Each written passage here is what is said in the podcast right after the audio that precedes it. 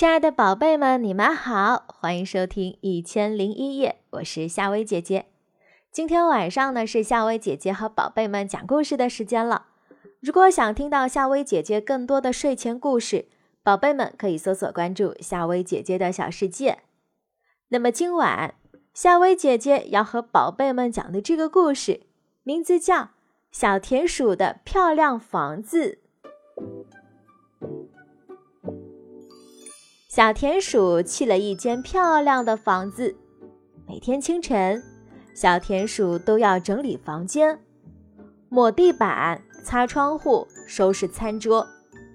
然后，他看着整洁的房间，微笑着对自己说：“嗯，我的房间真漂亮。”咚咚咚，谁在敲门呀？小田鼠从猫眼里往外看，啊！原来是小松鼠，松鼠大哥，你找我有事儿吗？小田鼠隔着门问。小松鼠说：“田鼠小弟，我想看看你的漂亮房间呢。”小田鼠没有把房门打开。小松鼠离开的时候啊，有些伤心。傍晚时分，小田鼠采回一束野花。插进了窗台上的花瓶里。啊，这是一束多么漂亮的野花呀！星星点点的小花，盛开在枝叶中间，像一颗颗闪亮的星星在嬉戏。咚咚咚，谁在敲门呀？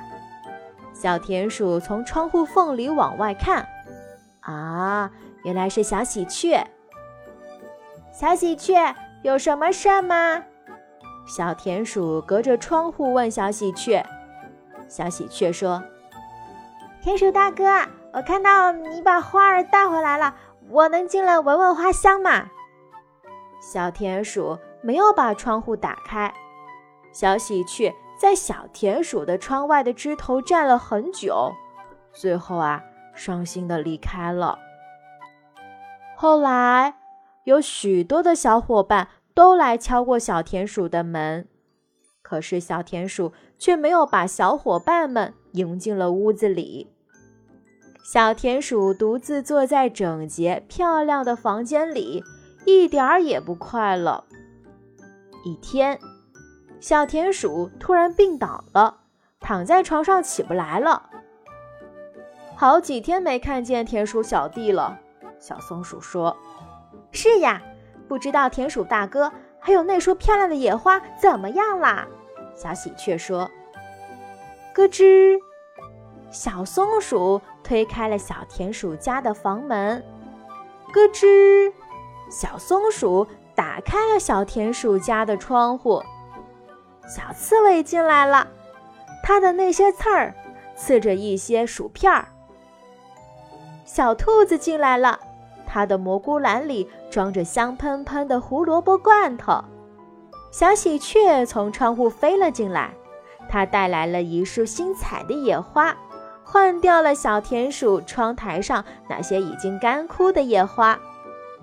明媚的阳光从窗户照进来，给小田鼠的房间带来了生活的气息。小田鼠笑了。